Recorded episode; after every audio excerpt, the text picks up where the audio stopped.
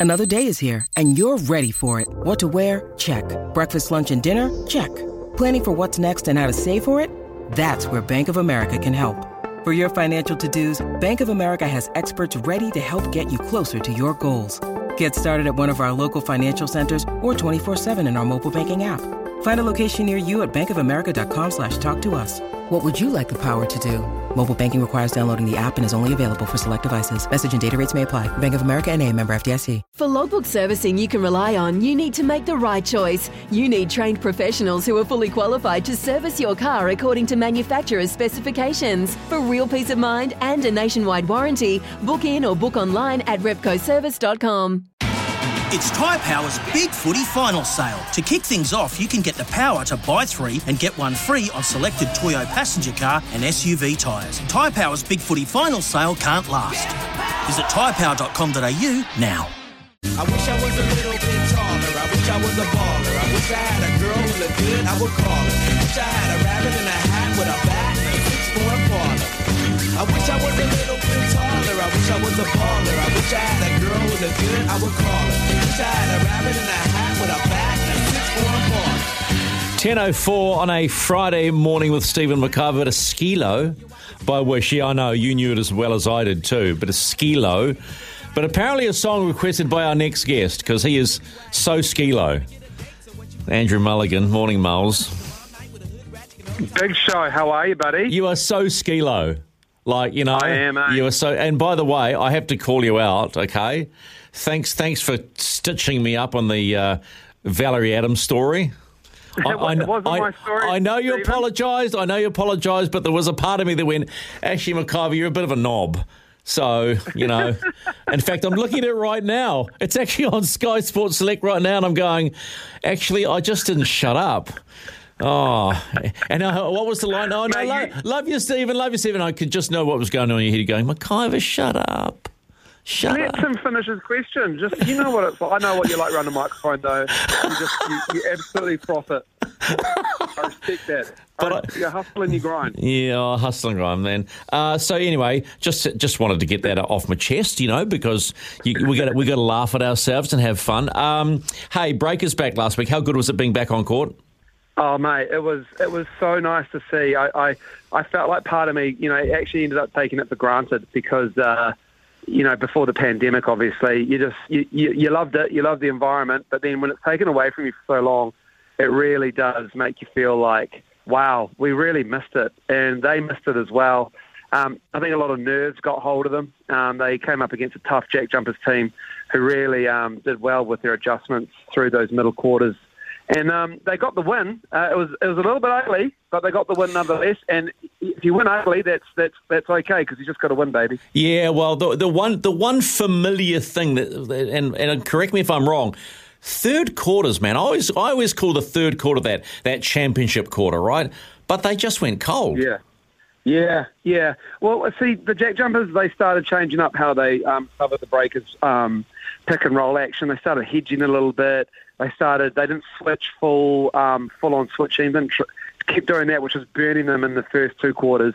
So they made those adjustments. And um, oh, I, I kind of think the breakers, they felt like they had that 1 1 already because they started small. They knew that they weren't um, they weren't going to be that big coming into the game. The Jack Jumpers, they didn't have their big Aussie Will Magnay who um, controls the paint really well. And I kind of felt like there was so much going on in the lead up to the first home game, proper home game uh, coming into that week, and then they just sort of, you know, I think they seized up a little bit, but they managed to get the job done. Izayah Le'afa came on in the fourth, fourth quarter, got some free throws, forced the issue, which was good to see. So I interviewed Barry Brown Jr. Barry Brown, ow! Sorry, Barry Brown Jr. uh, a couple of weeks ago. Is he the goods man, or is it too early to tell? I think that, that Barry Brown, once he finds uh, his feet, it's really hard for imports to find their feet, especially import bigs. He's obviously not an import big. The import bigs get absolutely punished by the league and the referees. It's not. It's it's a subconscious bias. I think they have to adjust to the physicality of the Aussie NBL. They're not going to get calls that they might have expected to get in the G League, or if they've come from other parts um, of Europe. But Barry Brown being a guard, um, I think he's just got to find his teammates uh, and find out what their idiosyncrasies are. And And once he gets a handle on that, I think he'll be really good. I saw some flashes of him in pre-season, especially this closed doors game that they had against the Hawks, who they play on Monday night, their first game together. And what impressed me, A, was their defensive intensity, which is something that the Breakers sorely needed, um, yeah. and they've got. But also just a separation when he gets to the glass. Like I haven't seen a guard get for in the Breakers thing like get to the glass like he has driving since Cedric Jackson. But he can finish better than Cedric, I reckon. Wow. And, and, and, when you mention Cedric and you talk about going to glass, them's was the glory days. Uh, what do you like? Do you like Mody more? Do you like what he's doing with the yeah. team, or do we have to be patient? I, I definitely be patient, but this schedule has not helped them whatsoever. They could easily come back to um, Trust Arena on Thursday night to play the Phoenix again and be one and three on the season yeah. with this double header that they've got this weekend. But be patient with Mody. He is great. I love the fact that he's got a defensive-minded team. Um, the offense will come where where it will come from. Like I didn't expect Jarrell Brantley to start the game six six to be honest. So uh, if someone can step up and help out like a Rob Loe with a pick and pop game and start getting to work in the post if they need it, that's always a, a plus. Those guards are great. Will McDowell White had a real quiet game. That was a little bit concerning that Will McDowell White had a quiet game on Friday night against the Jack Jumpers. So, yeah, they just need to get their offense flowing a little bit. And if teams take them out of that, they may struggle to win games on the road if they can't get the, um, the ball in the hoop. How much of it comes out of having lack of bigs, like real bigs? It's not a big team. Yeah. Yeah, they, look, there are some real bigs in this in this league now. Aron Baynes for Brisbane, but Brisbane are in trouble as well. Aron Baynes has been been pretty good, but you've got to have a team that is settled and believes in what their offense that they're running, as much as it helps having bigs. And like Dererk Pardon, he may not be like over six ten, but he's got long arms. He's got big wingspan. Jarrell Brantley's thick, like double C thick. Like you just watch him bang, take smaller um, opponents down into the block and just dominate like he did against Tasmania. So they might not, necessarily have the height, but they've got the defensive intensity. And I think if they've got all the players on the same page, then that's key. Well, you like a bit of mongrel, then, eh? That's what you. That's what you say. You can, you can, you can sort of make up for the lack of height by just being a little tougher. Yeah, just just being long, just just being long, and being able to have that ability to create a little bit of hustle, a little bit of grind, um, and and force. What they did do real well is force Tasmania into some shot clock. Um, you know, yeah, uh, like burning the clock down really hard. Like that's what's really good about it. That's what I really appreciated. They're making them really work to get a shot off. I mean, they they gave up 21 offensive rebounds in that game, which was um, which was really bad. Yeah, but still, that's just an attitude, and that can be adjusted. Uh, Southeast Melbourne have got this this rather large Chinese fellow, Zhou. Uh, on Saturday. Yeah. How, how, do you how do you combat that? Or is actually we we shouldn't even ask that question, right? Because that's normal in the NBA to have big, big, big like that. Well, you see, they started small against Tasmania, and I imagine that they're going to make him run up and down. And if they can crash yeah. the glass, which I imagine that will be would have been a focus, then they can easily keep a guy like Zhou Qi off the glass really well. I don't know um, what he can do in the post against them, but it's going to be a bit of a dogfight in there. I'm looking forward to seeing how they combat that. But the pace of the game may just come at a cost of the Phoenix if they decide to go big. I was just looking at the. Um, I was looking at the who's hot right now. Kings and Wildcats, like hot, hot. Yeah. I mean, I was looking at just the numbers on the on the Australian tab. Like the Kings are unbeaten at a dollar fourteen against the Taipans this week, and the Wildcats are up against Melbourne United, and they're, and they're unbeaten. They're sitting a dollar thirty one. What's going on at the Kings? First up, uh, first and foremost, they have kept most of their core. Uh, and, and when I say core, it's really hard to keep an import uh, in a team long enough in the season, and that's the key to the Perth Wildcats with Bryce Cotton. But the Kings, Chase Buford's a really good coach. They're obviously the reigning champs. Xavier Cooks is a phenomenal athlete. Um, he just had a massive poster dunk against Isaac Humphries against United. Like just the Kings just have the buy-in with what the coach is doing. They have the moxie that comes with being a Sydney team, and they are the reigning champs. And all those things have come together for them as well. Uh, the Perth Wildcats playing in Perth in, in RAC Arena when there's 13,000 fans yeah. is something that is um, is really difficult to win. Uh, in that arena. So, and Bryce Cotton uh, is really, really good. They've got a couple of really nice additions alongside him as well. So I just feel as though like those two teams, they're the ones to watch. What is happening with United will be will be interesting to see because they need just a little bit of a spark. They've got some really good role players, but they're quite old, and I mean that with all due respect. like Chris Goulding, he's great, but he's coming into his mid thirties. They've got you know. Um, uh, they've got a couple of Aussie veterans in there as well, and I just don't know if they've got like the athleticism. I mean, sure they've got Rathan-Mayes, who was at the Phoenix as well, but if they just need they need a spark, they need someone pushing their button the whole time. Moles, you know, as soon as you say with I say this respect, you actually are calling them old. You know that, eh? Yeah, yeah, yeah. yeah. I know. Yeah. I know. But they, but they can't play heavy minutes, Stephen. Not like you and I. uh, once again, you have a crack at my weight. Heavy minutes. You're very nice. Thanks for that. Uh, hey, I'm in a glass house, man. I'm throwing stones. well, you're working out, aren't you? You still working out? Like Always working out, man. Always. I got back to the gym for the first time in like three weeks. Hit, hit some pads and some bags yesterday. They felt good. Back's a bit sore, but it, it is what it is. Hey, the Hawks, mm, a little banged up, lost their point guard. Justin Robinson injury. How how can the Breakers take advantage of that their, on the second game of the doubleheader?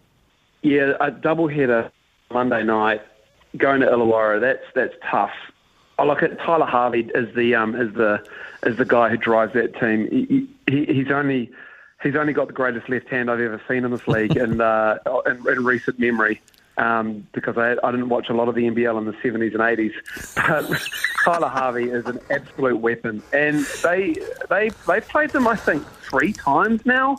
I think they played them in the closed doors game at Trust Arena. They played them um, in Franklin, where it went to overtime, and then I think they also played them at the Blitz but you know, it's they know this team, and they they there was a lot of jawing at each other in that closed doors game at Trust Arena. They had a lot to say to each other, and they blew them out. The Breakers. Mm. Uh, it'll be different in Illawarra. It'll be different in, on, in the Gong. So um, but yeah, losing Justin Robinson is a big blow for the Hawks, but they'll be primed for the Breakers because they know that they enjoy playing them and they're coming off back of that Phoenix game as well on Saturday night. So you and I have been around the Breakers in the glory years when things just seemed to be right. Culture was right. Everything was right. Do you feel under Mody Maor they can they can refine that spark because you know the last it's been very lean and just things didn't seem right off off court. Do you feel like they're going back in the right direction? Yeah, 100% I do. I really do. And I think um, bringing back uh, a, a, focus, a refocus on a New Zealand core mm. with the likes of Le'afa, keeping Rob Loe, who's in career form. I've never seen Rob Loe play like this. Tom Abercrombie, obviously, he's due to come back once his eyes sorted out. Um, yeah, they lost Yanni Wetzell and Finn Delany, but this core is really good. These these imports want to be here and they want to play for Maor, and that's that's super important as well. Like they know that the NBL is tough, but they know also there is a lot of eyeballs on the NBL now from overseas and NBA, and they know that that helps, and that's the key to the league at the moment. I think that's the greatest asset that they have this NBA connection, and that guys like Chase Buford who come to, who's RC Buford's son, has come and, and coaching a team like the Sydney Kings. Like that's just a prime example of coaches even wanting to come here and have a little bit of time and show that they can win at this level. Yeah, no, that you opened up because that was my next question. What, why has the NBL become such a a point for people to look at now? What's where do you think the change was? Do you think it may have been uh, the pandemic or not, or was it already happening before that? Well, you look at Will McDowell White. He was in the G League. He came from the G League. He answered the SOS for the Breakers during that first season of um, of the pandemic. And like he has all the tools, six five, has really worked on his jump shot. Short, we haven't quite seen it yet, but he has got everything else. He's long, he's defensive minded, he shares the ball, he's got great vision and a great attitude. And those guys see the NBL as probably a better way of showing their wares in the G League because they, they're able to show they're in a competitive league. The G League has a reputation of being all about you and just getting your own, which is fine for some players. But also, the NBL has done a really good job in the last, you know, five to ten years since the ownership took over. Larry Kestelman, they've really, really aligned themselves with the NBA and the Next Stars program, etc. They've yeah. wanted those NBL crossover games with the NBL. Um, that really works. That really helps. Like Adelaide tipping over the Suns for the first time, an NBL team winning over yeah. an NBA team. It's huge for them. It's yeah. great. It's great marketing. All right. One final question. It's a personal question. Now, what's your youngest son's name? Miller, the three-year-old. Yeah, it's Miller. Yeah. Does he still have those beautiful long locks? He certainly does. Oh, my gosh. I'm I'm gonna harvest them and punch them into my scalp. Oh. Just let him. Is it ethical? Yeah, oh, you can do whatever you want because they are beautiful, man. My son let us, was allowed to grow his hair as long as he could until he had to go to some boys' school, and then they said, "Oh, you better shorten your hair." I'm going, "No, that's that's no, that's no fun." Yeah. they, he, mate, he's a good-looking bud. Must take after his mum completely. He, do- he absolutely does. But I would, I honestly would like to see those plugs. That would be fun. that would be good. it is always fun talking to you, Miles. Have a great weekend. You too, mate. Always good talking to you too, bro. Take care, man.